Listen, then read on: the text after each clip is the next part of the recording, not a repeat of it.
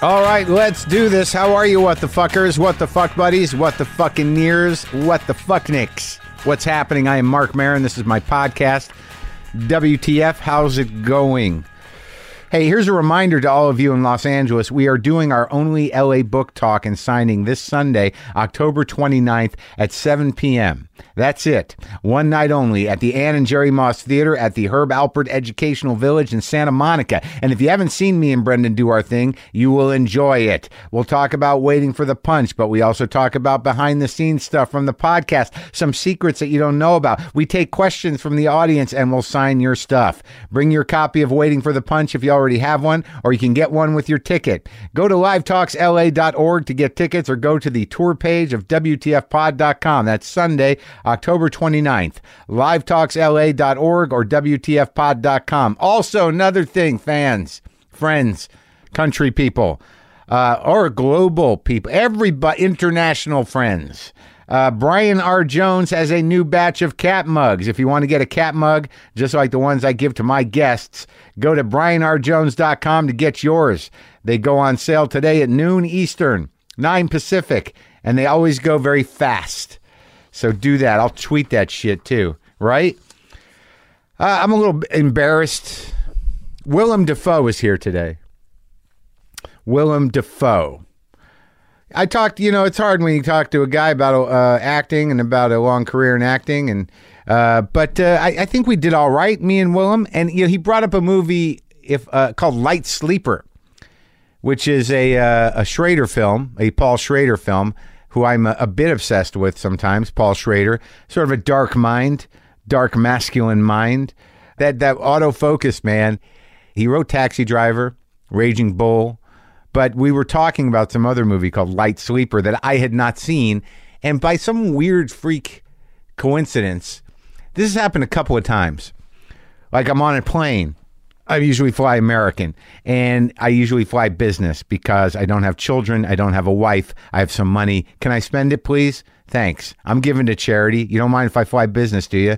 So, yeah, so in their classic collection, or for whatever reason, I don't know, uh, Light Sleeper is there. I mean, this is a Paul Schrader film made in like 1992, and uh, and I had talked to him about it, and I'd never seen it before, and I watched it, and I just forget, I just forget that there was a tone to certain films. There's a tone to films that take their time. You know, some things are dated, but you know, people who are auteurs who have a very specific uh, view point of view for their films and angle and you know they're meticulous about what the script points are and what the story points are and what it's about you know sometimes i- it's it's not as satisfying as you know a, a movie that is fundamentally manipulative and i forget that there's a certain patience that you need to afford i don't know if i'd call it an art film but uh, a- an older independent film or any independent film that uh, you know maybe you, sh- you shouldn't judge too quickly. Also, it's it's a 1992 film, so the fashions and the tone of what's happening are are uh, you know a little dated. But I was surprised at who's in the damn movie. Willem Dafoe plays this guy John Latour, who's a drug dealer. Susan Sarandon is his main you know supplier. Dana Delaney plays this woman who was fucked up on drugs and used to go out with uh, with uh, Willem's character, but she got clean, and then he sort of is starting to run into her again. David Clennon, great character actor, is this other drug dealer. Mary Beth Hurt plays a psychic reader. Victor Garber, you know the guy who designed the Titanic, uh, plays um, this German uh, aristocrat, like wealthy drug dealer, weird sex guy. Sam Rockwell is in it for like two minutes. Jane Addams, a child, is in it as Dana Delaney's sister. And David Spade plays his character is called Theological Cokehead. This guy's just jacked on coke and rambling on about God and metaphysics it was just sort of odd to see it after. And I also watched the Meyerowitz stories, and I thought that Dustin Hoffman was great, and Ben Stiller and uh, Adam Sandler. I'm just doing movie reviews, I guess. We're uh, we're tremendous, you know. Both uh, you know, tormented, troubled Jewish men with uh, difficult fathers. I'm assuming were able to really dig deep and make that that fucking film. Noah Baumbach. Uh, it's his best. It's his best movie, no doubt. It's on Netflix, and if you want to see Dustin Hoffman, and he makes everybody run.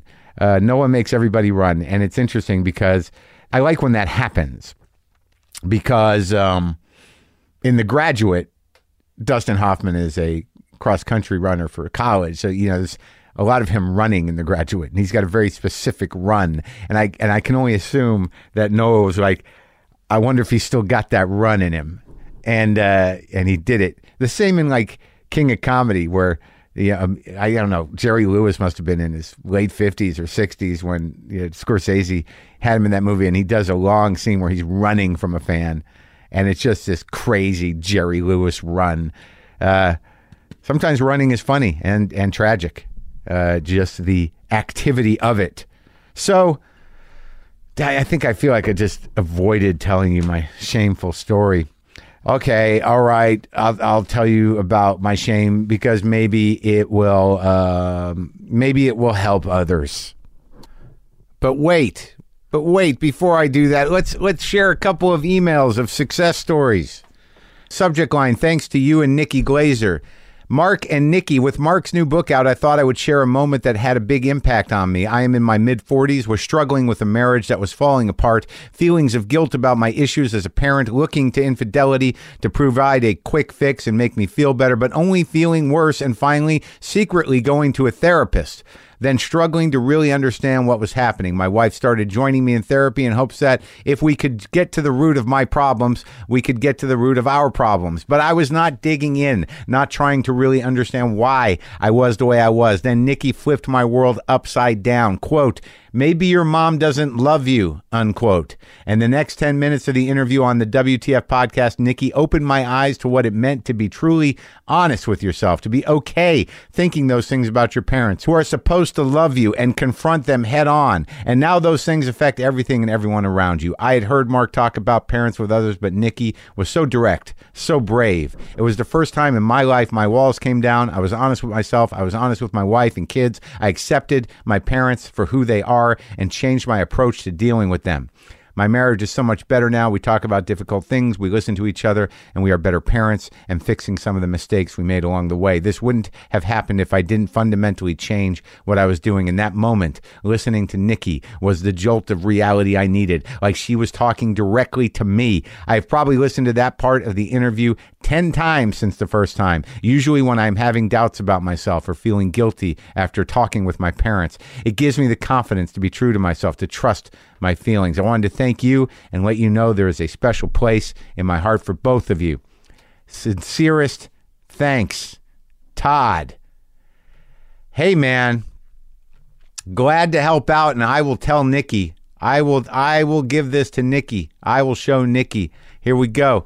Subject line. Hi, Doctor of Cocaine Studies, Marin. Last time I sent you an email, I was around 10 days sober. It's been about 90 days now without pulling up a bottle and having a chair, and damn it, I feel great. I went from living with my parents, barely maintaining any semblance of life, to having my own bottom floor in an estate house, going back to school and working.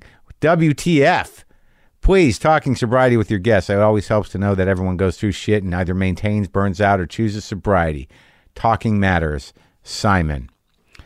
All right, so there you go. Those are happy stories. So, okay, I'll tell you there were a few guys working on the house. All right, there were a few guys working on the house, and I um, and I had to split. So my, you know, I got a guy who works for me occasionally, Frank.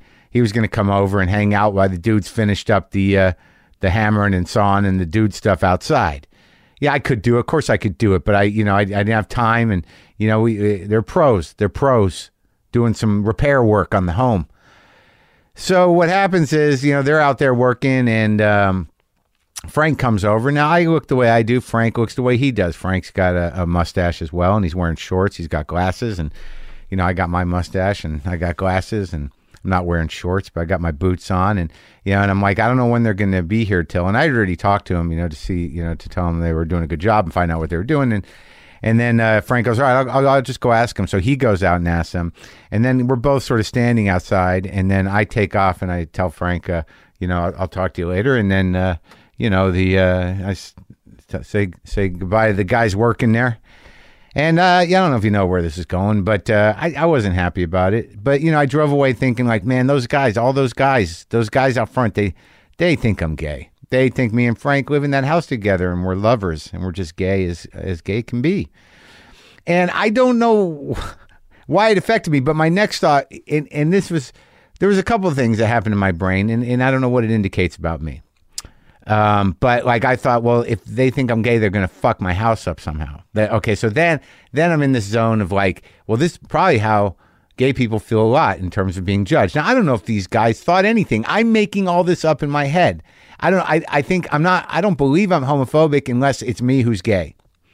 And I'm not gay, but I was homophobic because I was scared of people thinking I was gay and what they would do. And I imagine that is some sort of twisted empathy. But the sad part is, I sort of had to struggle with, uh, you know, it was it wasn't going to happen, but like with you know driving back and somehow declaring to these three guys who were working on my house who might not be thinking anything that I wasn't gay for some reason. Uh, just so they wouldn't fuck up my house, and they would think that you know maybe um you know uh, it just it, that see that's the tricky part. That's the shameful part. I did not you know, drive back to my house and stand out in front where the guys were working, going, "Hey, you know, I got, I have a girlfriend. All right, so it's not what you're thinking." I just sort of sat with the reality that's like, yeah, I'm okay being gay.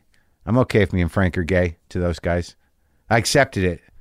I, I came out to myself in that moment in, in terms of what those other people were thinking. I went through a lot. I went through a lot in that few minutes driving away from the work being done on my house. All right, so Willem Dafoe is in this beautiful new movie called The Florida Project. Uh, it's now playing. There's a lot of Oscar buzz for his performance.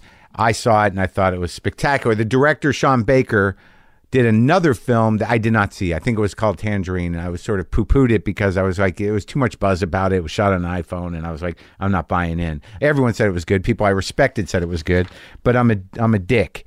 So I got to see that now because this was sort of uh, a pretty astounding movie. Uh, Defoe plays a, a, a hotel manager, and this is a not even an extended stay hotel, just a shitty hotel near uh, the Orlando theme parks, and people are living there. You know, low income, poor people are are are living at this shitty hotel, and there's a, a sort of a whole little community and ecosystem to it. It did. It felt like. Um, it was weird because the tone of it, you know, he, uh, this guy Baker shoots very sort of from the hip and you know handheld and uh, it's gritty, but th- it had this tone because there's a lot of focus on the kids in this film, and I'm like, well, now we've got our own third world right here in this country of uh, of street children and of people that live in a compromised situation. Obviously, they've always been here, but this really shines into the the tragedy of having to parent and exist in these conditions, but also this sort of relentless joy and and sort of detachment that children have despite the circumstances. There's a tremendous balance in the film. Uh, and me and, and Willem talk about that among other things. This is me and Willem Dafoe.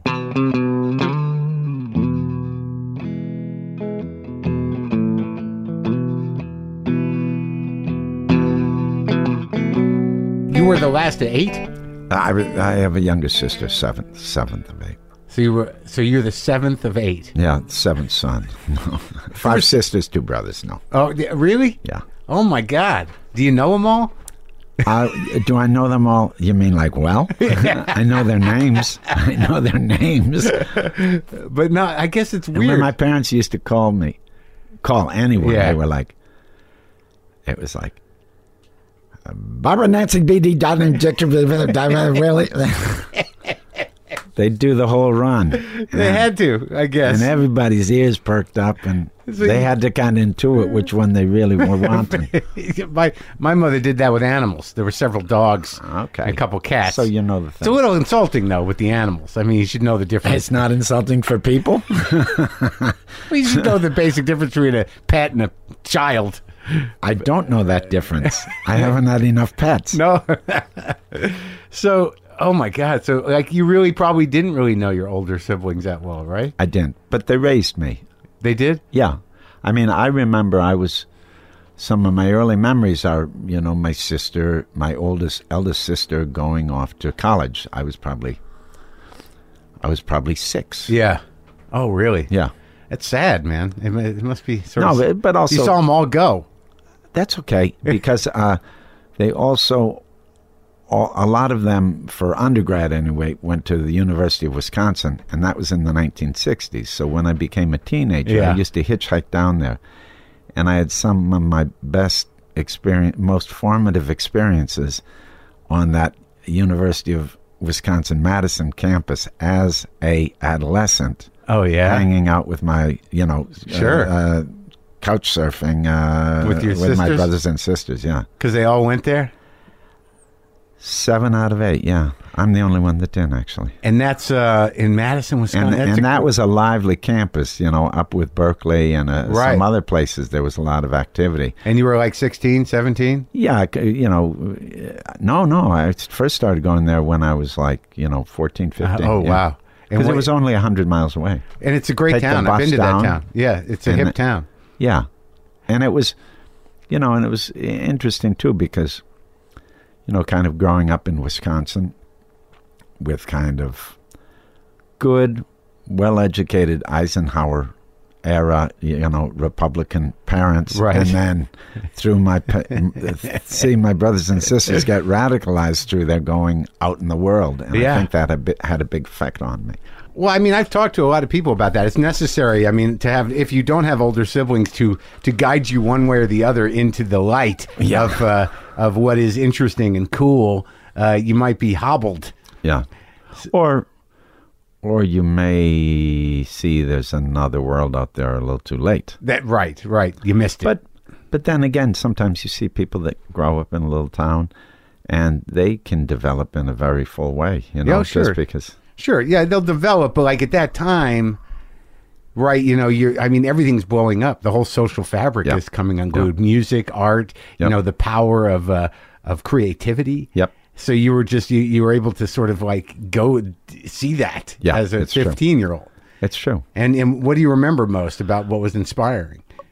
Well, just a kind of um, questioning. Yeah, And right. protest. And Right. also also I remember this is a kind of funny connection, but I think one of the things that made me start I started making you know, working with uh, small avant-garde theater company. That that was really what m- uh, you know started me as an actor In and Wisconsin? continued for many years. Started in Wisconsin, but then more notably in uh, In- in uh, New York and with the Wooster Group. Right, but all but, like that stuff in Wisconsin was it like uh, you that must- was well it was it was it was avant-garde in the respect that we were doing different forms it was still we were basically working with a playwright and we were still working with you know uh, the literature Yeah, of uh, sure. of, of making plays but they were the subject matter was radical and the stagings were radical and we were a you know collective of people that ran a little factory space and did everything ourselves so In- in- that was a new form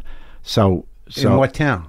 uh, Milwaukee So that so that- briefly briefly that was for like a couple of years but it was important now, do- your parents like what'd your old man do? uh, he was a surgeon Oh, my dad was a surgeon. Yeah. So never home. never home and my mother worked with him and she was a nurse Oh, and she she she'd do you know he had a clinic and he'd do the lab work and huh. because they they were in the center of a of a kind of agricultural community Yeah, You know, yeah. it was a town of 50,000 that was kind of the hub so people would come from far away to have their visits with Yeah. him What type of surgeon? he was a gastrointestinal surgeon. Oh, okay. Uh, Very well trained, Harvard Medical School, Mayo Clinic, you know. But he was a farm, you know, he's a country boy, so he really wanted to practice in Uh-huh. Wisconsin, you know. Uh-huh. So these people would come from far away. He'd get called out for surgery, and my mother would be working the desk sometimes, having to, you know, calm these people down because they'd travel from far away and Yeah. they, they didn't want to leave, so they'd have to wait when he was called out on emergency surgery. Sure. And I'd be there sometimes doing. Well, I, I worked as a janitor there, but also I used to do school work there sometimes. Uh-huh, yeah. And I'd hear these people cuss out my mother, and she'd take abuse all day. Oh, and then my father was come in, co- would come in like he was Jesus Christ, you know. And they were like, "Oh, doctor," and they'd give my mother a dirty look, and then they'd have their visit, and everything was nice again. and I always felt bad for my mother because she really took, the hit. Oh. That took a huge bullet for this guy to play to God. play the hero. Yeah, Sure. And that was very much the era where you know, doctors were were Yeah. the word. You Bigger know? than life. Yeah. Yeah. it's a, and he was a good guy. He wasn't a jerk, and I think he was a he was a you know very moral and, and probably a good doctor too. But Oh, yeah? Oh, but still to see that growing up really blew my mind. Yeah, yeah. To the reverence and the and the sort of dismissal of uh, of your mom. Yeah, and, and you know, kind of, yeah, Yeah. the service, the sexism. There Yeah. were lots of stuff in that. Oh yeah. but you got along with him and her. yeah, both. uh, probably better him than her because it was one of those stories that we were probably too much alike. So she, she would bust my balls a little bit. Where Yeah. he was probably more distant. It was more symbolic relationship, but he was very, he was actually he was a disciplinarian and rigid, but uh, we respected each other. So Oh. there was a distance, but I there's something I, I loved both of them and had no problems. Well, that's great. And and are you the only? I'd fight with her a lot though. Yeah. Well, you got to fight with one of them. Yeah, because she tried to be a. s- I think she tried to be a super mom Uh-huh. before those things were happening. She was a working woman. Sometimes she was going to school even, and she was, and she had all these kids. But you know, I just want to say, man, forget it. Just Yeah. give up on the mother thing. You know, do one thing or the other because you're spreading yourself too thin. Uh-huh. And just face it. So don't pretend like you're everywhere at the same time. Oh, right. You know, let us go. Oh, I see. So a lot of the fights were like, you're not around. Uh, well, for it my- was like yeah. it was like you know you'd go someplace and I'd say I'll take I'll get a ride home with someone Yeah. and and in order to be sweet and to try to be a good mother she'd say no I'll pick you up yeah. and then she'd forget Oh. and I'd say then I'd walk home and she'd say I'd say where were you and she'd say oh oh man. Oh Right. man! And then next time it would happen, I'd say, "Hey, it's okay. I'll take a ride." No, no, I'll pick you up. And it happened again. Yeah. that was what it. You unloaded. Abandonment issues. Perfect for an actor, right? Yeah. Is it? I, guess don't- it is. I don't know. I don't know. I- Well, d- uh, you- boy, we're we're up in close pers- and personal. Uh, I must have woke up on the uh, on the open side of the on bed. the confessional side of the bed. well, did, were you the only one that went into like a creative pursuit? No, they're all they're all. Like in, in I mean, strictly an artist. Um, I I would no well. Hmm. They're all professional people, but they're all more talented than I am. No, But- Oh, come no, on. no, but- no, they are. You know, Yeah. when we get together, they all sing better, they all dance better, they all act better. but I've I've got a tenacity they don't have. You stuck it. You stuck with it. You made a life out of it. Something like that. They, they're no, hobbyists. I'm I'm I'm kind of joking, but Yeah. it's really funny that. No, they're they're. I mean, I, I guess I, I tip my hand that way because I don't want to make it sound like I come from this family of, Oh, you right, know, yeah, of yeah. striving. Uh, professional people, Right. and I'm the artist. Right. It's not true. They Yeah. were all, and they are all creative people. My my brother, the surgeon, you know, uh, Ah. plays music. Uh, my brother, the lawyer, i- is very clever uh, storyteller. Yeah. My s- one of my sisters, the nurse. Yeah. Uh, she draws beautifully. And, Oh, yeah. and, uh, writes uh, beautifully. You know, it's yeah. like that. No, I do. I do know what you mean. It, it's just that they they were smart enough not to make it a living. Maybe. Yeah. Maybe. Yeah. But I What'd you get? was willing to Yeah, roll, roll the the, dice. and I made. Got what did I get? Lucky Seven. seven. You got it. God damn. So all right. So you okay? So this is fascinating to me. So you know, you when you started acting in high school. Uh, even before that, there was a community theater in my. There was a university called Lawrence University where I was, and it was a private, good school. Yeah. And they had a very good drama department, a very good physical space. Yeah. And in the summertime, some community people got together because it was a place of means because there were these paper mill factories Yeah. and uh, uh, paper mills, and there was some. Yeah. There was some wealth there. Some money around. Yeah. The, and they made a um, uh, summer theater. And they uh, hire, you know, a director from New York to come for the season and direct, you know, And you plays. and you were how old? the first one I did probably was I was probably 11. So you were basically trained as a kid by just being in the play. Yeah. Yeah. You know, it, it changes. Yeah. But yeah. And school plays and, you know, like a lot of kids when I was little, I used to write plays. You know. did? Yeah. Yeah. They were do- always historic things. Oh, really? with titles like Cortez or or the Alaska Gold Rush. They were very short. Uh-huh. I always wanted to do the action stuff, and but couldn't ever quite beef up the dialogue, you know, because I re- wasn't really interested in the psychology. Yeah. I was interested in the uh, the doing, Yeah, sure. Being getting the in it. doing, not the showing. Yeah, yeah, which came a cropper later. yeah. That- But do, you- you didn't have you done a lot of writing in your life or not really? No, not really. I mean, n- no, no, not really. So after so after the experimental theater in Milwaukee, like you know, after doing like you, you know, I would imagine that once you finish high school, you kind of committed to it. Not really. Well, No? What happened is I I left high school early. And Yeah. I was kind of in between things. Didn't know quite quite what to do. Even Yeah. considered joining the army. As weird as that Really? sounds. And this is in the mid '60s or late '60s? um, No, no, no. Hey, I'm not 80, guys. this is this is 72. Okay, oh, sorry, sorry, 73. sorry, yeah. Um, you know, I just knew there was another world out of there, uh, out there, and Yeah. I wanted to find it. You know. Yeah, yeah. Um, so I started sound- taking classes at university. Where? And- In Madison? And no, in Milwaukee. Okay. Uh-huh. Because I had a uh, brother-in-law or a brother future brother-in-law to be that was there, and I stayed at his place and started taking courses and being in plays. And then these people from this theater, Theater X, saw me in that and said, you, you- "Forget school. Come, come work with us." And Be I on the did for a little, commune. li- yeah, a little bit. Yeah.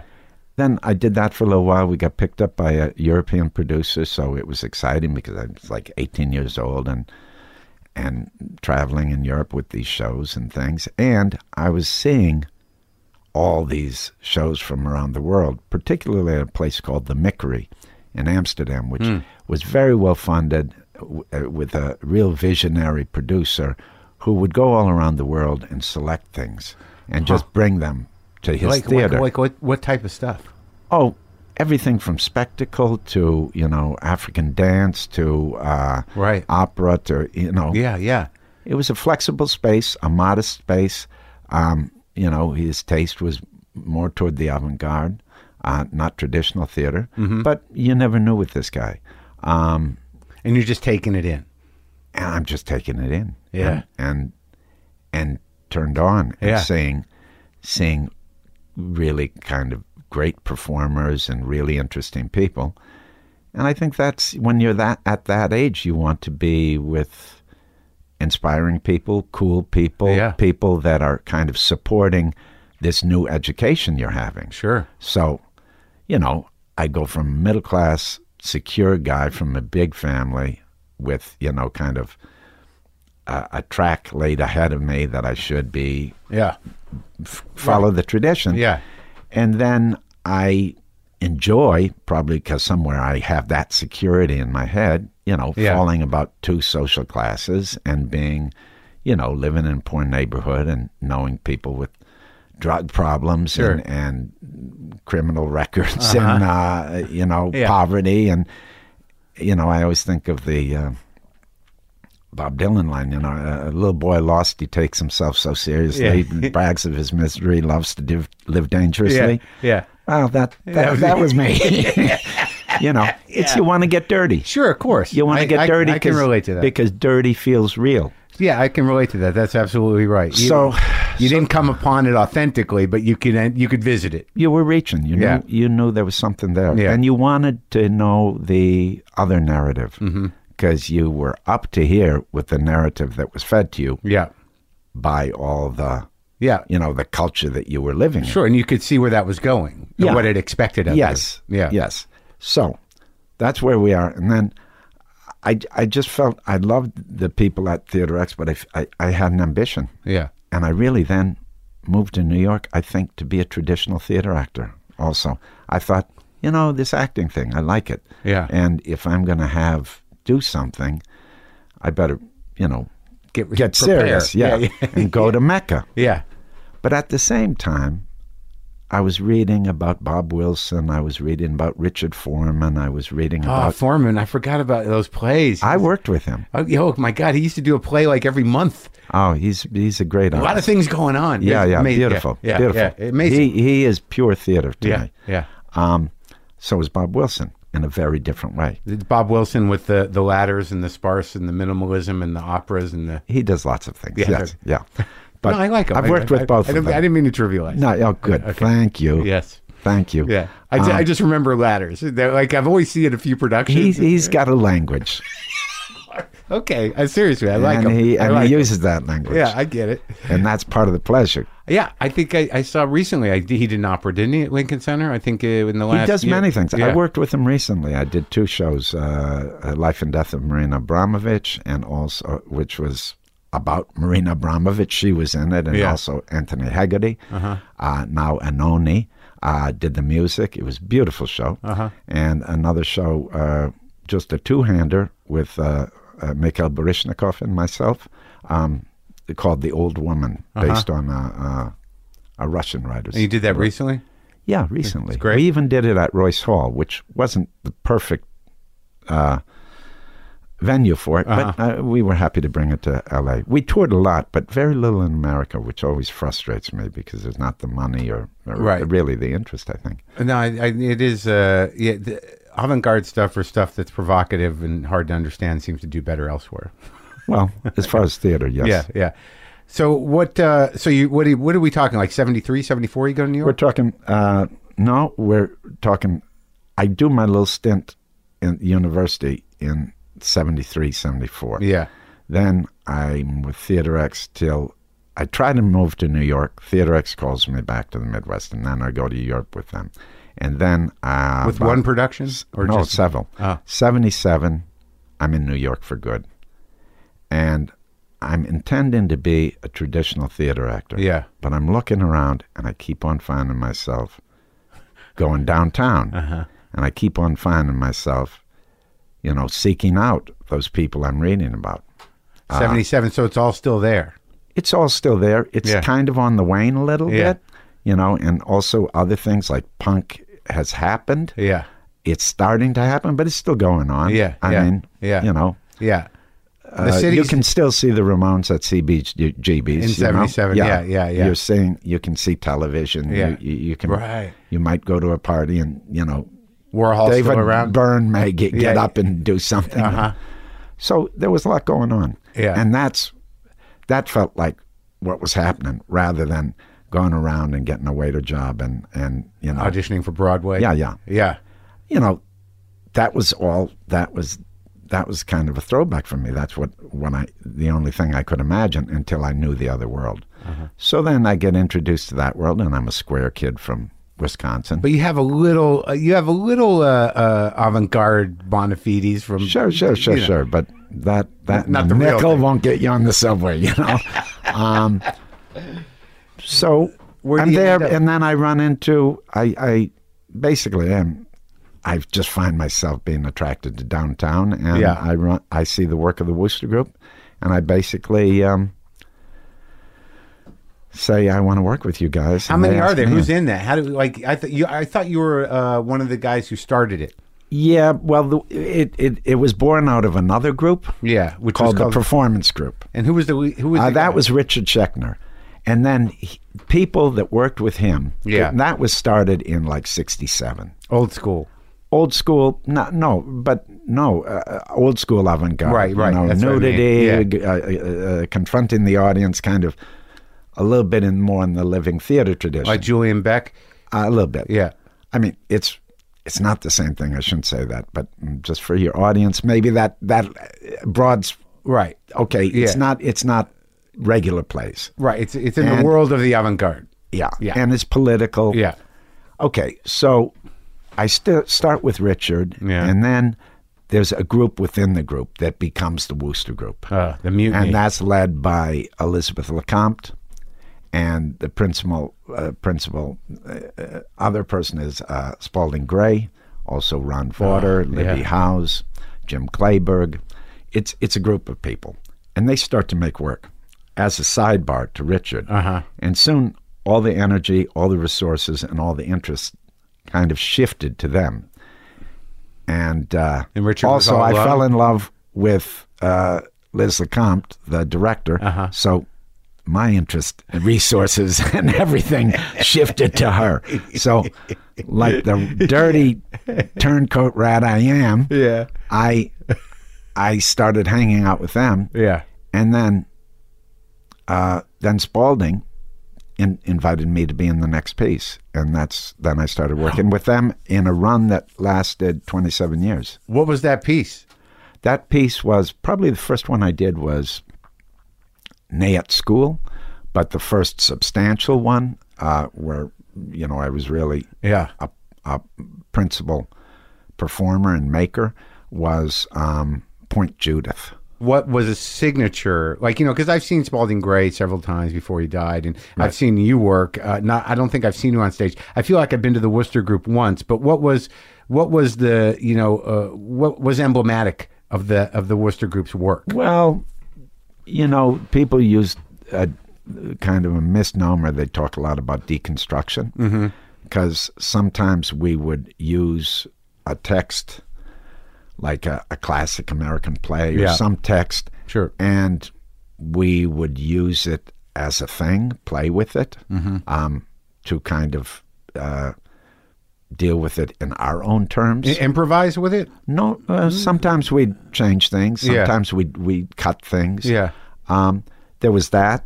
It was also a very physical approach. It was very architectural approach because uh, the first thing the director started out with, Liz, was always the space. Uh-huh. She thought very spatially, very visually, very architecturally, Uh-huh. and uh, then she would bring in a text or someone would bring in a text and we'd play with it we'd find a way to put it on its feet and sometimes we'd cut it radically sometimes we'd change it sometimes we'd lay something over it Uh-huh. and then also another thing that i think people uh, was new sort of that we were doing is we were incorporating a lot of uh, sound and video stuff Right. in kind of non you know in, Traditional, well, they, non-traditional they- ways. we weren't hiding it. right. I mean, uh, one easy example comes to mind. In one show, we had a 93 year old woman, uh, you know, in the show. Yeah. Uh, she couldn't make it all the time. So we put her on tape and we'd wheel out a TV and we'd play the scene with her on tape. Yeah. I mean, that's the crudest thing possible, but we were using this technology in a practical way. Yeah. And then with time, it came, became more uh, sophisticated and aestheticized, and then even further uh, developed now because they continue to work. They do a lot with ghosting and playing with a mix of tracks outside that are guiding them, and they're performing, riffing off the track that's either in their ears or they have a visual reference for. Oh, that's trippy. Yeah. Yeah. So it's it's a very dense um, performance style. Yeah. It was beautiful work. I haven't seen it lately because I haven't been around. But you worked with them for like 26 years, Yeah. on and off. And I, I think I remember when I it, was it. Is it possible? Did they get a new space in the late 80s or? or No, we ha- well we had this small space Right. called the Performing Garage. Yeah. that still exists. yeah, but I think as the technology grew, the playing space got smaller and smaller and smaller. Yeah. and the other thing, oh, the other thing that I f- forgot to mention Yeah. is it was a real company. Yeah. the people were working there every day. yeah, And that gave us the ability to show things in progress. And it also gave us the ability to bring back old shows and put them next to new shows. Uh-huh. So it was a real, it was about a whole fabric of work. It wasn't just knocking off sh- doing shows. Right. It was a, about a whole body of work. And they kind of had conversations with each other. Right. And that was beautiful for anyone that was really followed the company for a long time. it was its own world. Yeah Yeah, you know, we uh, we had a space called the Performing Garage. Yeah. Mm-hmm. And it, it got kind of small, and economically, it became very difficult Yeah. because uh, we wanted to keep our ticket prices reasonable. Um, we made our bread and butter through international touring, uh, but even now, I think it's a struggle, and Yeah. and and through corporate, you know, Support, giving, yeah. But um, it, it's it was a struggle. But and there's a new space I'm now. at- it's not just a garage. No, they have the garage, but they, they do perform at Barishnikov space. Oh, okay. They have, they have, Yeah. and they have also performed in, S- at St. Anne's. Oh, they do a residency like. Yeah, a little bit. Mm-hmm. That was I stopped working with them in, like in 2003, which is quite a long, long time Uh, It ago. has, but yeah. they, but they really formed me. Um, Right. and you did a lot of that uh, international touring with productions with the Worcester Group. Oh yeah. And we that- were we were probably sometimes we were three four months out. With a show that you put together or built in New York and Yep. you take it out. Yeah.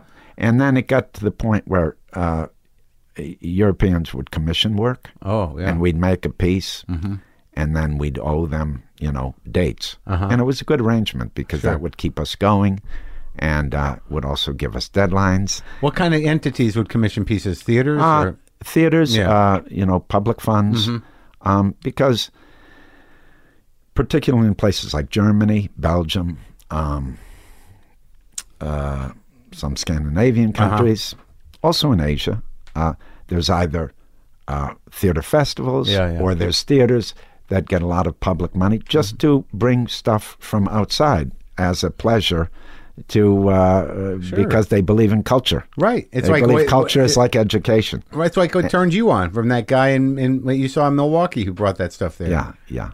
Like world theater, world Yeah, things, yep. things from outside. yep. It's a beautiful thing. Well, when did you start doing the movies? Um, uh, uh, seventy nine, I think. Uh-huh.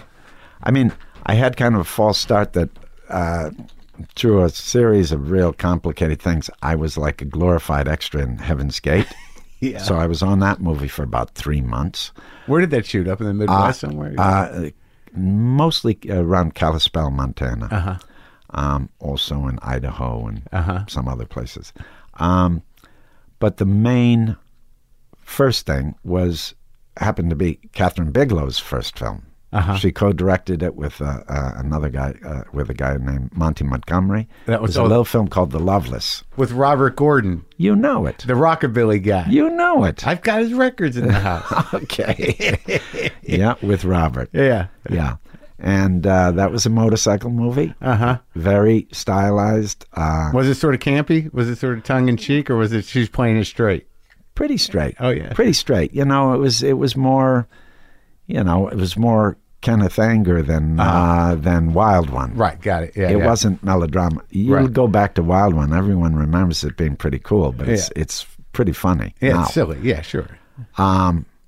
Kenneth Anger, if you looked at him now, you know, Scorpio Rising, or Yeah, it's still- probably not funny. No. Still. still not funny. yeah, yeah.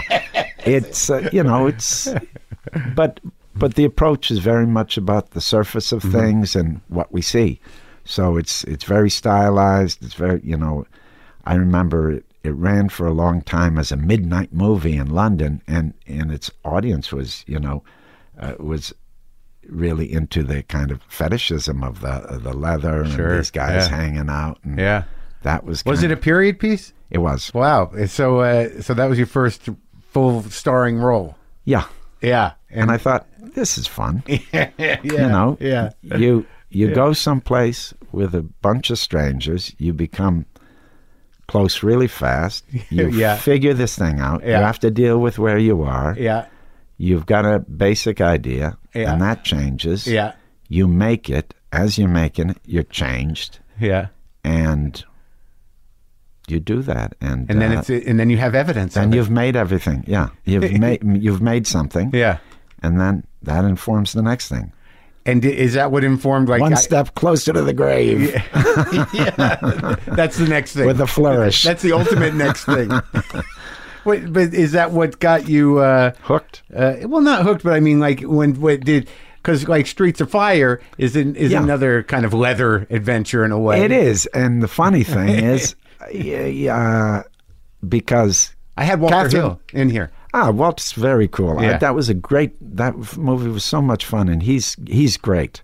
I loved him, and that was a very special movie for me. Walter Hill was friendly with Catherine. and Yeah. I think Catherine showed him a little piece of Loveless. Yeah.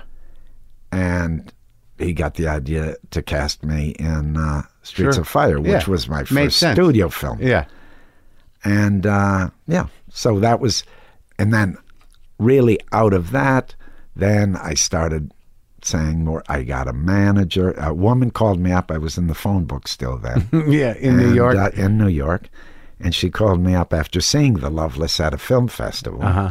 And she said, uh, Do you want to do some more of this? I think I can help you. yeah. so, a combination between her, her name was Phyllis Carlisle, Uh-huh. and uh, Catherine showing uh, Walter, Walter, Hill this, this little piece from The Loveless. Uh, that was like the beginning of my. Yeah. The journey. Professional Yeah, yeah. career. Professional film acting career. Yeah, yeah, I loved it. Well, I mean, I, I'm trying to remember the first time I saw you. I guess it might have been Platoon, but I, I remember being extremely excited about because Friedkin hadn't made a, a movie in a while when To Live and Die in L.A. came out. Right. And it when like me and my friend were kind of film heads. We're like, Friedkin's doing a movie. Yeah, yeah, yeah. Willem Dafoe's in it, and like, and we went. But, what- to live and die in L.A. happened before Platoon. Oh, so that was it. Then. Yeah, that was the first one. Yeah. that I I can't like I was in high school and uh, and we were thrilled about it. Ah, cool. And we're really thinking about it, man. you know what I mean? Yeah, that's fair. It It was- was a good movie. It's a good movie to think about. I watched it again recently and it holds up. And I talked to Friedkin in here. That was He's great. That that was a hell of a three hour thing. I Uh, bet. it was great. Yeah. but uh, but like that. The, that movie was challenging, I, I, I think, in some ways because it did, you know, it had a lot of provocative stuff about morality and about, uh, You know, it's funny because one thing that I remember, and maybe yeah, this may or may not be important, but it was sort of a critical failure initially. Mm-hmm. And one of the things that was fairly consistent in the criticism, and I read criticism in those days, sure, um, was this movie is basically misconceived because there's nobody to relate to because everybody is just awful morally. Yeah. Who do we? The the the the implication was if you don't have a good guy to root for, you can't tell the story. yeah. What good is Which- the movie? Yeah, Yeah. which is funny, you know, pre Tarantino and pre many things with But uh, also, like post seventies, there were plenty of anti-heroes around. I, I mean, I don't know what they were. It was the, it must have been the eighties. yeah, but they kind of Yeah. uh, the sense was they kind of flipped, you right. know? Yeah, yeah, that's right. because it, it, uh, an anti-hero in a certain milieu it reads like a hero. But That's this right. was this was just flat out criminal people. Yeah, yeah, yeah. I mean, they had their reasons. I, I had this beautiful role of a artist criminal. Yeah. You, Good, I think good you, combination. you were the most honest character in some ways. yeah, in a Right? funny way. In a yeah. funny way. Well, I mean, you you you weren't hiding what you were, you know, No. doing in the sense that And you were- probably more fun to have dinner with. yeah, exactly. But Friedkin uh, was that like you because I was looking at the you know all the different movies and you've worked with some amazing directors and you've worked with some directors many times. Yep. and I imagine they all have a different approach. And you're a pretty you know uh, you're willing you know creator. You know, like what is some what was your relationship with someone like Friedkin? Um, you know, he was, you know, he was the maestro. I think he was a little, you know, he was doing it his own way then Yeah. because he was sort of out of the studio system and he thought, well, I'm going to make this film. He found a guy to, you know, put up Finance it, the money, yeah. finance it. Yeah. And they were going to basically, I think they call it fourth wallet, you know, Yeah. they were going to put, put in theaters. And, uh, it was a very direct you know he wanted to keep it simple direct Yeah. he wanted actors that nobody had associations with he didn't want stars because he wanted a grittiness he wanted for people to you know have no out- associations outside of Right. the movie Right. so he's the maestro we're a bunch of wet behind the ear ki- kids Uh-huh. uh, you know, playing these worldly heavy guys. so, you know, that's where the acting comes in. Was he a hands-on kind of director? Did Very he- much. Oh, yeah. Very much. Yeah. No. He he. I no. I I never knew what to expect. Sometimes you know you'd come to the set, and he'd say, you know, we're not doing that because I was driving home last night. And I saw a really lo- cool location, Uh-huh. and we rewrote this, and I found this really interesting guy. So here's the new scene. We're going to shoot this today. Uh-huh. He's very fluid. Uh, Yeah. You know, very open to That's exciting, though. inspiration. very exciting. Yeah, because I mean, yeah, I mean, I imagine you know working like with the type of actor that you were in theater. That like it must be exciting. Normal. To me. Yeah. It's normal, Yeah, too. right.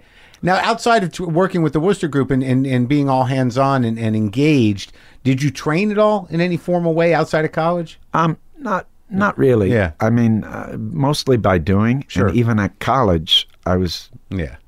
you know, I went to I went to university at a time that it was really interesting because I uh, University of Wisconsin Milwaukee was like a street, Uh-huh. was a blue collar Right.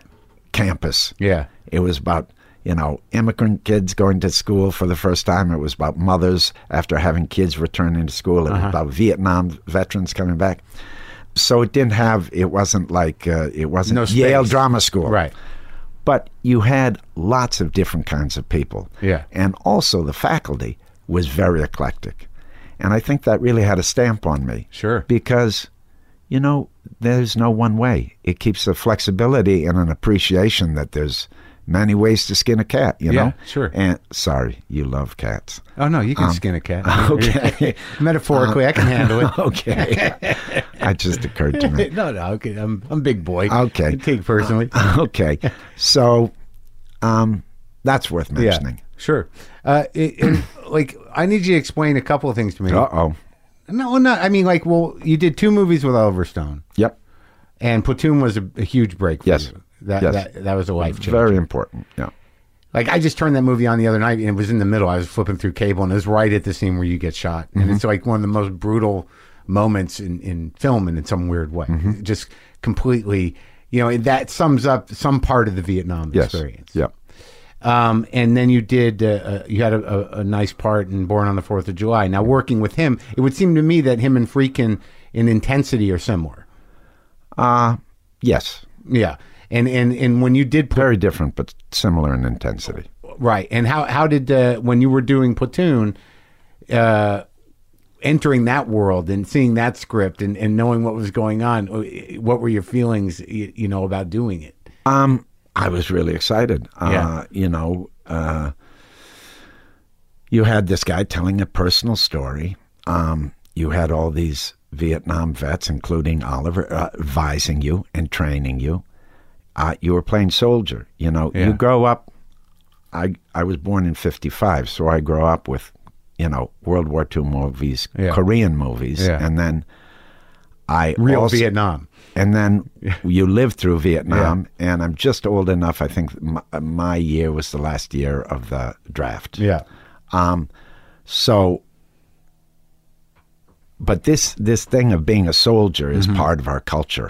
You know, look Mm-hmm. at Yeah. our look at our military spending. It's, Yeah, you, sure. you can't escape it. And I think as far as also stories and fantasies and it's all wrapped up in there. So Yeah. the opportunity to play in this story that's personal and lets us kind of tell the story uh, of these people, i- it was thrilling. Yeah. Yeah. And it was a great story. And there was, you know, eh, you hear these things, but there's such camaraderie, and Mm-hmm. it was a young cast, you know, that once you got there, Hollywood, it was a million miles away. We were just a bunch of kids playing war and uh, trying to figure stuff out, but guided with this with this story. And was that Behringer? He was.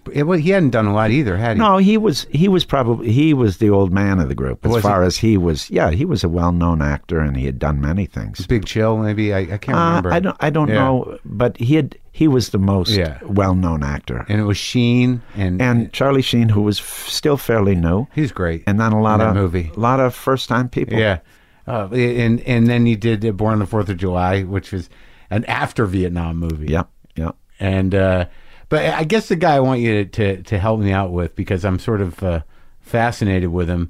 Yet, and because you've done four movies with him, you must have an understanding of what's compelling and what's, you know, Abel, uh, not able. Paul Schrader. ah, Paul Schrader. I've probably done more than four movies. Yeah. um, yeah. Um, you know he He wrote Taxi Driver. he wrote And- and and, and he's done many beautiful movies, Yeah. and everybody always describes him as the writer of Taxi Driver, which is like Well, no, I know that, but I've watched his movies. But like the, you know, the taxi driver. I think the reason that, that that's important is that he's able to uh, excavate a certain darkness. yes, of course, Yeah, yeah. And and in, in like when I saw Affliction, you know, I was like, what is going on? Well, that Where am I? You got to remember, Affliction comes from a very strong novel too. Yeah. by Russell Banks. Right, okay. So that's Okay, so that's that's, a there. very particular one. Ah, Yeah. It doesn't make it any Less. less anything, but I want to point that out. I mean, the ones, uh, you know, the first time I did something substantial with him was Light Sleeper, Yeah. which was, you know, was, he was talking about something he knew, and it was kind of a, a white collar, you know, drug world of New York, Yeah. and it was thrilling uh, to play that part because it was the kind of part that, you know, that guy could have been me if my life was different. Sure. And also, I shot very little in New York, and it was a very uh, naturalistic in its style for Yeah. the most part. And it was really fun to uh, play genteel uh, drug dealer for a Uh-huh. while, Yeah. a guy that was searching. Yeah. And it, it was a role that hit me at the right time, and it meant a lot to me. Um, but his style is very, um, a little distant. Uh, you know, I think he. Schrader. Yeah, he deals with very hot things in a very cool way. Yeah. And I like that Yeah. because it makes them burn all the hotter. Yeah, you yeah. know? Well, I think autofocus is like a masterpiece. Oh, good. Autofocus is fun. Oh, Uh, my that was God. really fun. And, you know, that's not a widely seen f- No. film, but uh, Paul has a good nose. He really is good at smelling what's in the air, you know? I thought his his uh, his sort Did of. you see Dog Eat Dog I recently? didn't. I got to see it. I, I didn't know about it. Yeah. And when was that? That's a made? little wacky. Yeah, two years ago. With Nick Cage. Yeah, yeah. I haven't seen him do something. You know, out. I, I just haven't seen him lately. Uh, Nicolas Cage, yeah. Oh, he works all the time. yeah, but he does big, weird kind of franchise movies sometimes. He does. and I, I don't mean- Uh-huh. see a lot of the little ones. I didn't see the second Bad Lieutenant. Were you in that as well? No, no. Oh. But yeah, how is he doing, Nick He, Cage? he seems good. Yeah. he seems good. You know, I think he wants to find. You know, he appreciates the tentpole movies, and and uh, you know he's still very bankable, but Yeah. um, I think he still lo- wants to. do weird movies. Uh, that's Interesting one way movies. of saying it. Yeah, Sure. yeah. But uh, but like with the autofocus, uh, you know, I I saw it a couple times uh, when it came out, and uh, his sort of like uh, that preoccupation with equipment, Yeah, yeah. I thought was pretty fascinating. Yeah, and also it was, I love movies, and like this movie that you know I'm kind of talking about a lot now, Florida yeah, we're- Project. yeah, I love that movie. Um, the, the cool thing about autofocus is the making of the film had such parallels to the film itself. You know, the way we made it informed things so much because we were making this in the shadow of Hollywood on a shoestring budget. Yeah. about some guys with this, you know, and and and video, you know, and early we're video. hiring we're hiring these girls you know I, I don't know there was something and it wasn't a real- reflection. yeah Yeah. it was it was really fun a dark we really reflection. were, were able to inhabit uh this world because we were living it in Right, a, in, right. in a in Yeah. a parallel way Yeah, in that scene, like the the the sort of like there, there's a moment in that movie that I just will that where everything is just broken down to a degree where you're just consumed by this compulsion, the sex addiction. Yeah. But it's just you and Kinnear on that couch, just both of you jerking off at opposite ends of the couch, just sharing a memory. I, Okay. you know that, but you know that moment with the casualness of it, where you know where you're in something that that is that bizarre, and and that it, that it's become commonplace. it's normal Yeah. Yeah, that- I just think that's a, a, a fun scene for some reason. yeah and then no that was a fun movie I, I enjoy working with paul is he a dark guy on set? uh no he's a happy guy on set Oh, he is? because he likes to work Oh, but yeah. he's the dark guy in general Yeah, yeah. because he's serious And Abel Ferrara, you- how many movies you do with him? five, I think, and I'm going to make some more. How's he doing? He's doing great. You Yeah. know, he's he's he's ni- has a nice, clean lifestyle, a new baby. I'm, good. I'm the godfather to his child. Oh, that's great. Um, he's my neighbor in Rome. Um, What is it about his vision that you like so much?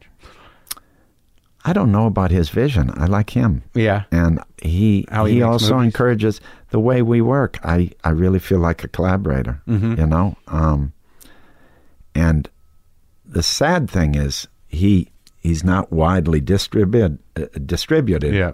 here, so people are really ignorant of a movie like Pasolini. It doesn't even isn't isn't I don't. even I haven't present seen it. here. Yeah, I there's some, a, lot, a few of your movies I wanted to watch. I can't find the. Lars, very difficult. The Van, Lars Van Trier stuff is not on iTunes. That's ridiculous. I couldn't find Antichrist. That's ridiculous. Right? We're living in a very puritanical country. I, I want. I, I or that might be a corporate issue, but maybe It you're is. Right. It is, but the same thing Yeah, yeah, yeah, because they're the hand of the yeah. they're the instrument of um, Oh, yeah. keeping the machine going. But with Pasolini, that shouldn't be the issue. That's just bad distribution, huh? yeah, I don't know what it is. I mean, you know, you hate to complain, you know. Hmm. Right. Sure. But the truth is, it's really a mystery to me, because even even from a pure grubby com- commerce standpoint, if you put that on some platform, you know, one Yeah. Uh-huh. of these video uh, on demand platforms, any gay kid that's in Iowa someplace and feels like he can't connect with you know uh, icons of of a, a certain kind of culture or, Yeah. or that express certain things, uh, you know, should be able to see that movie Yeah. and absolutely. there's enough out there. And besides uh, that, uh, Pasolini was such a um, brilliant thinker, and whether you like the movie or not, there is enough expression of what he did in the movie Yeah. that it's going to be worth it. and then you can go see his work. Exactly. And it inspire you to see his work. Exactly. Well, hopefully, maybe people listening will get out there. I, I mean, I want to see it. Yeah. Yeah. And I, I'm also a big fan of Mississippi Burning. Obviously, you know, I could go through all your movies. Okay, you're a little top heavy on the front, so obviously, you know, you can always tell uh, where people watch movies and where they stop working, watching them less. Well, I let's see. I just didn't get Or- down the list. Oh, okay. I've seen Cry Baby, Wild at Heart. I saw. oh, the, no, uh, no, I'm sorry. Yeah. I shouldn't bust That's your all right. balls, but you get it? Yeah, sure I do. But I and I went and Because saw the what new happens film. is l- when people are young, Yeah. they have more time, sure. they're going out, and film was placed in our culture a little differently. That's right. And now, when it's harder to find sometimes certain kinds of movies, Yeah. you got to be a cinephile. You got well, and also you got to go. You can't watch them easily. Like I, I didn't see the Von Trier films either of them, and I'm upset about it because I missed the window. Ah, you got to see Antichrist. I do got to see it. That was that a, a challenging, amazing thing for you? I just think it's a beautiful movie, and Yeah. it's not what people think it is. Well, um, I- I, think it's not for everyone, but Yeah. I think he has such a nose for exploring the um, unspeakable, Uh-huh. you know, uh, really taboos in a constructive way. And he always gets labeled as just being transgressive and kind of a trickster, and, you know. But I think he's he, there's something in his character that he really knows how to, um, you know, look under the rocks. Sure. And and he's a great filmmaker. I mean, there's some some images and some sequences in that that, for me, are, are like incredibly beautiful. Yeah, I, I, I, But it's rough too, so I I get it when someone says, "Oh, I can't take it." I think I can handle it. Yeah, you, I'm sure you can. I'm sure you can. Was he? Is he? The, he's part of the Dogma filmmakers, right? Yeah, he was one of the, main guy- guys, yeah. but I think you know that was a period of time. Well, yeah, because I saw another Everything one, shifts. the, the Everything celebration. I saw, and I don't think he directed that one, but it was No, something- no. That was a that was a hell of a movie that dealt with some of the same taboos. Yep.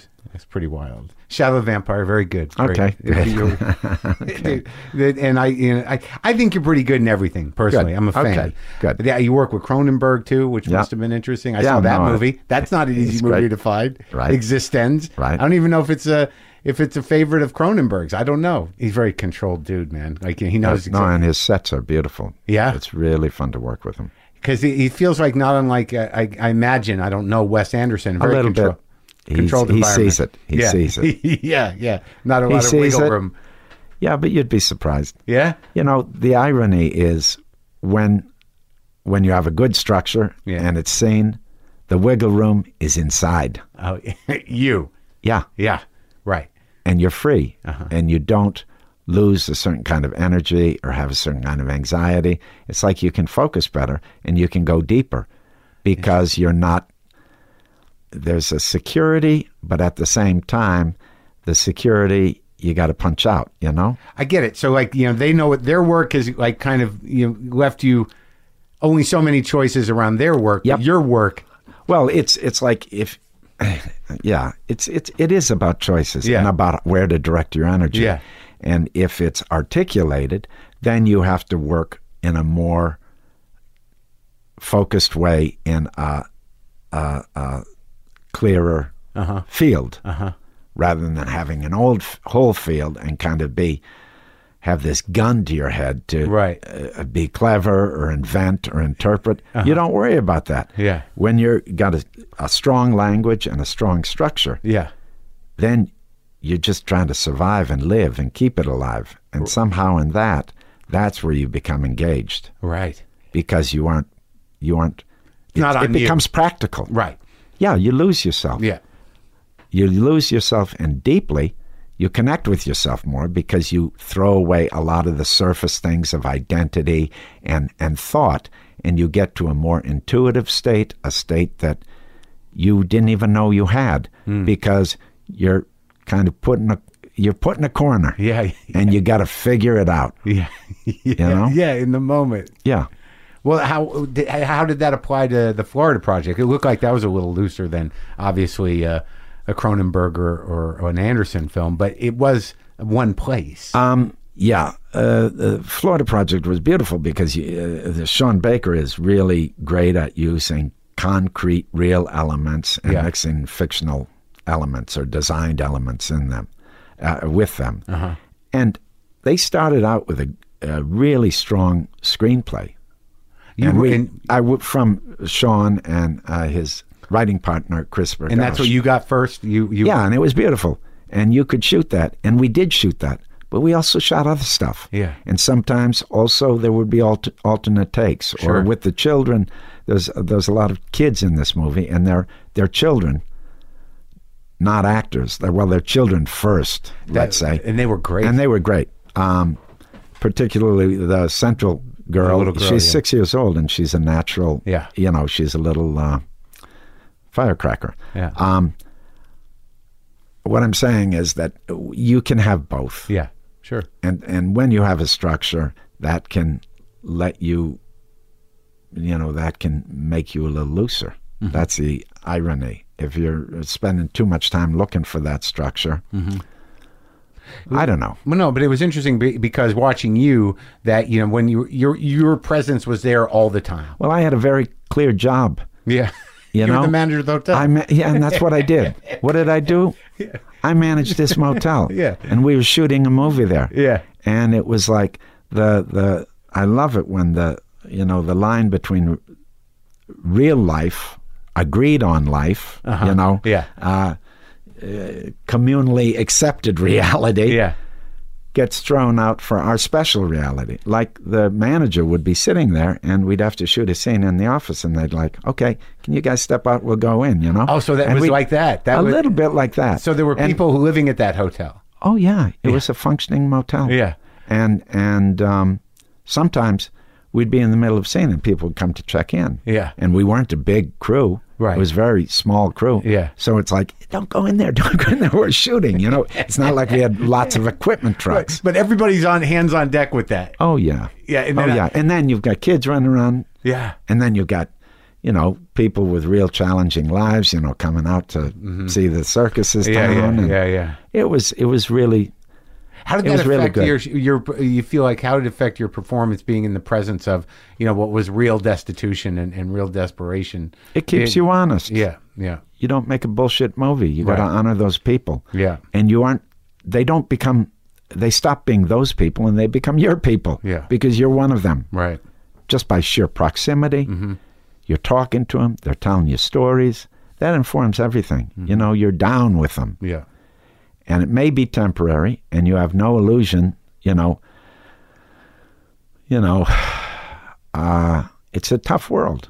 Sure. Because, uh, this world that we're talking about for people that haven't seen the movie is a world of people living in uh, low cost motels in uh, an area in central Florida near the uh, amusement parks uh, that don't have permanent residences. So they're long time, long term temporary residences in these motels, and it's the kind of Kmart thing that uh, you know uh, they pay as they go.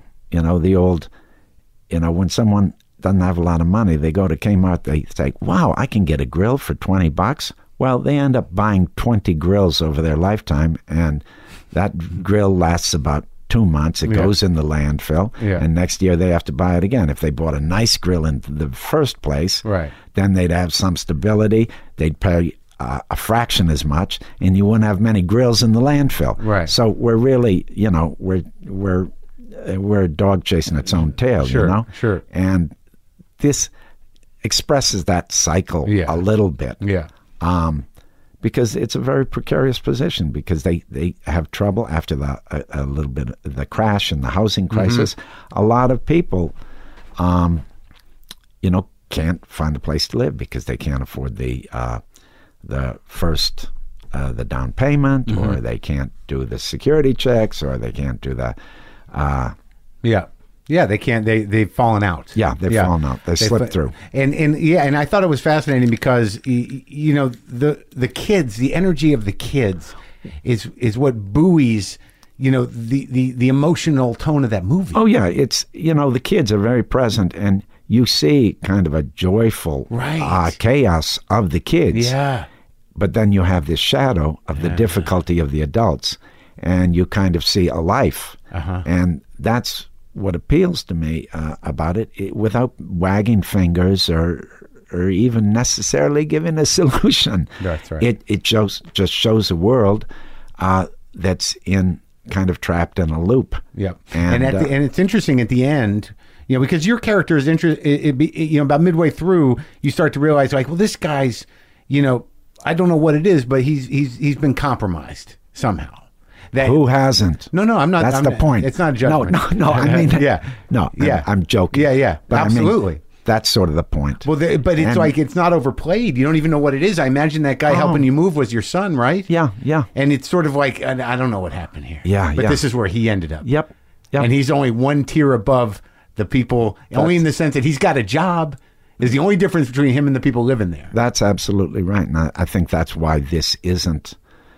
You know, this isn't a. a, a it's a small movie, but it's not a depressing movie, and it's not a a, miracle. limited movie. Yep. because it points to this impulse that we have to try try to make good of a limited situation. Yeah. and it's it's that that balance that we try to do between acceptance, but also forging ahead, trying to make it better. And Bobby, my character is. Uh, you know, without telling people before they see the movie too much, but he's he's a simple guy. Yeah. You know, he's there's nothing on the surface extraordinary about him. Yeah. And but he he makes stuff work somehow because he's good-hearted and he he he the big thing, the big And not takeaway really from ju- me is not judgmental. no, he recognizes that your happiness, my happiness is dependent on your happiness, which is a very important equation to learn that we all know, but we don't get a chance to practice very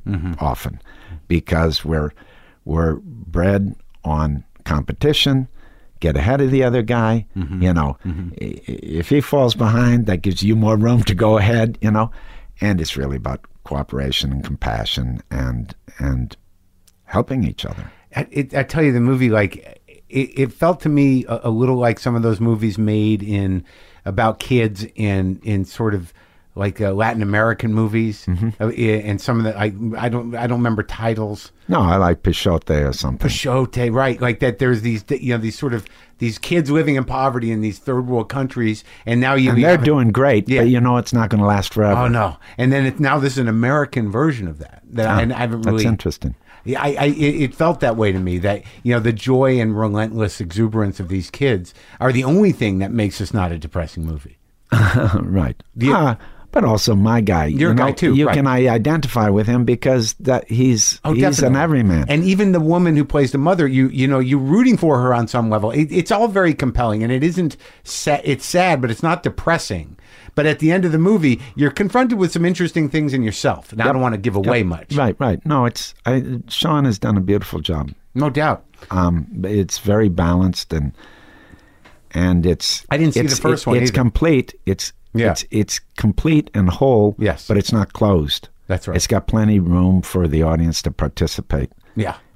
That always sounds like a lot of work when you say that to people, but it's a pleasure, I think. Well, I like those kind of movies where you know it is open enough for for it to challenge a person's individual sensibility without you you know you're not it's not a closed system. That's Yeah. right. Yeah.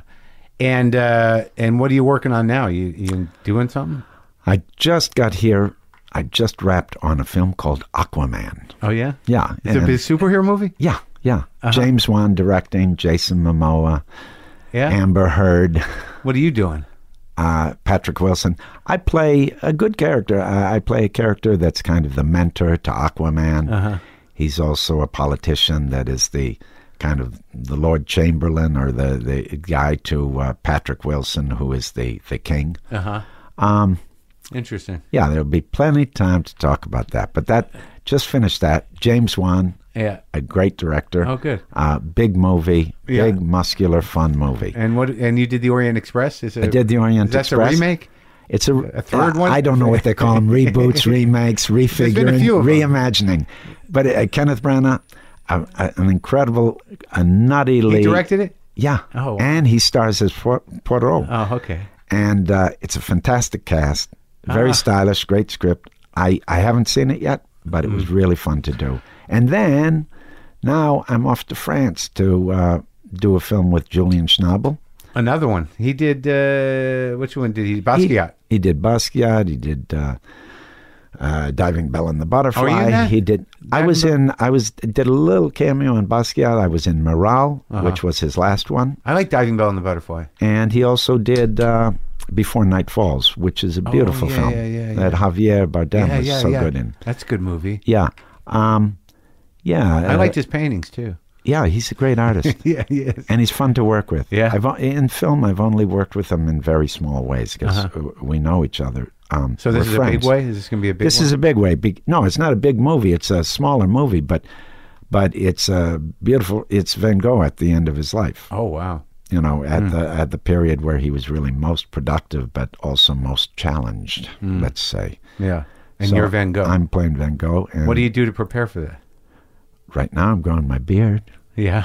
learn how to paint, Uh huh. You do. You have read to- the letters between him and his brother, Theo. uh, read a life, Uh huh. uh, you know, this very well researched biography.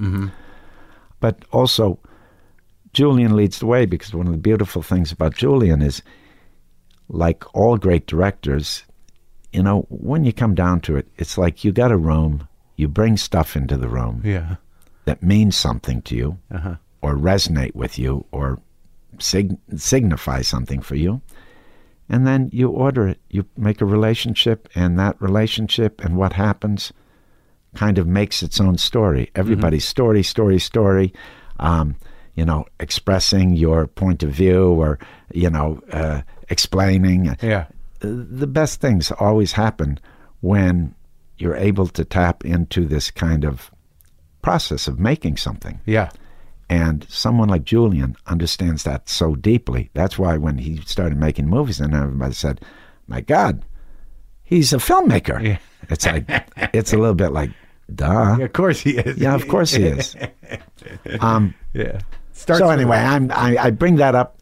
There's plenty of time to talk about that too. Sure, but I'm sure. excited. I, I leave in a you know a, a couple great. of couple of days. And yeah. you spend and you you live almost exclusively in Rome now. no, I I- well, you know, I work a lot, so I live in Rome and New York, Mm-hmm. but I lately a little bit more in Rome. That must be nice. It's a beautiful place. I mean, you know, they're they've got their challenges, but Speaking of I time- call me foolish. Yeah. See, abbastanza bene. Enough. yeah, yeah. I I have to study every day. oh yeah. Yeah. Well, you look great, and Good. you, and you're doing great work, and it was Great. a, a, a thrill to talk to you. Okay. Cool. Thanks, man. Yeah. Well, that was me and Mr. Defoe. It was great talking to him. It's nice out here. I'll play some guitar. I'll play some redundant guitar on my gold guitar and my old ass amp.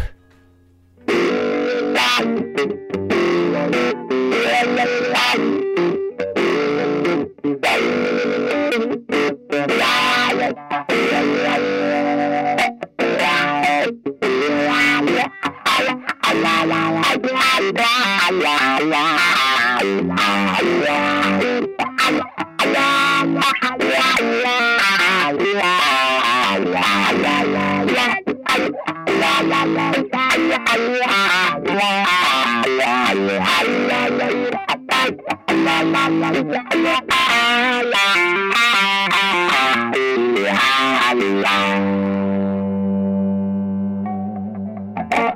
Boomer Live.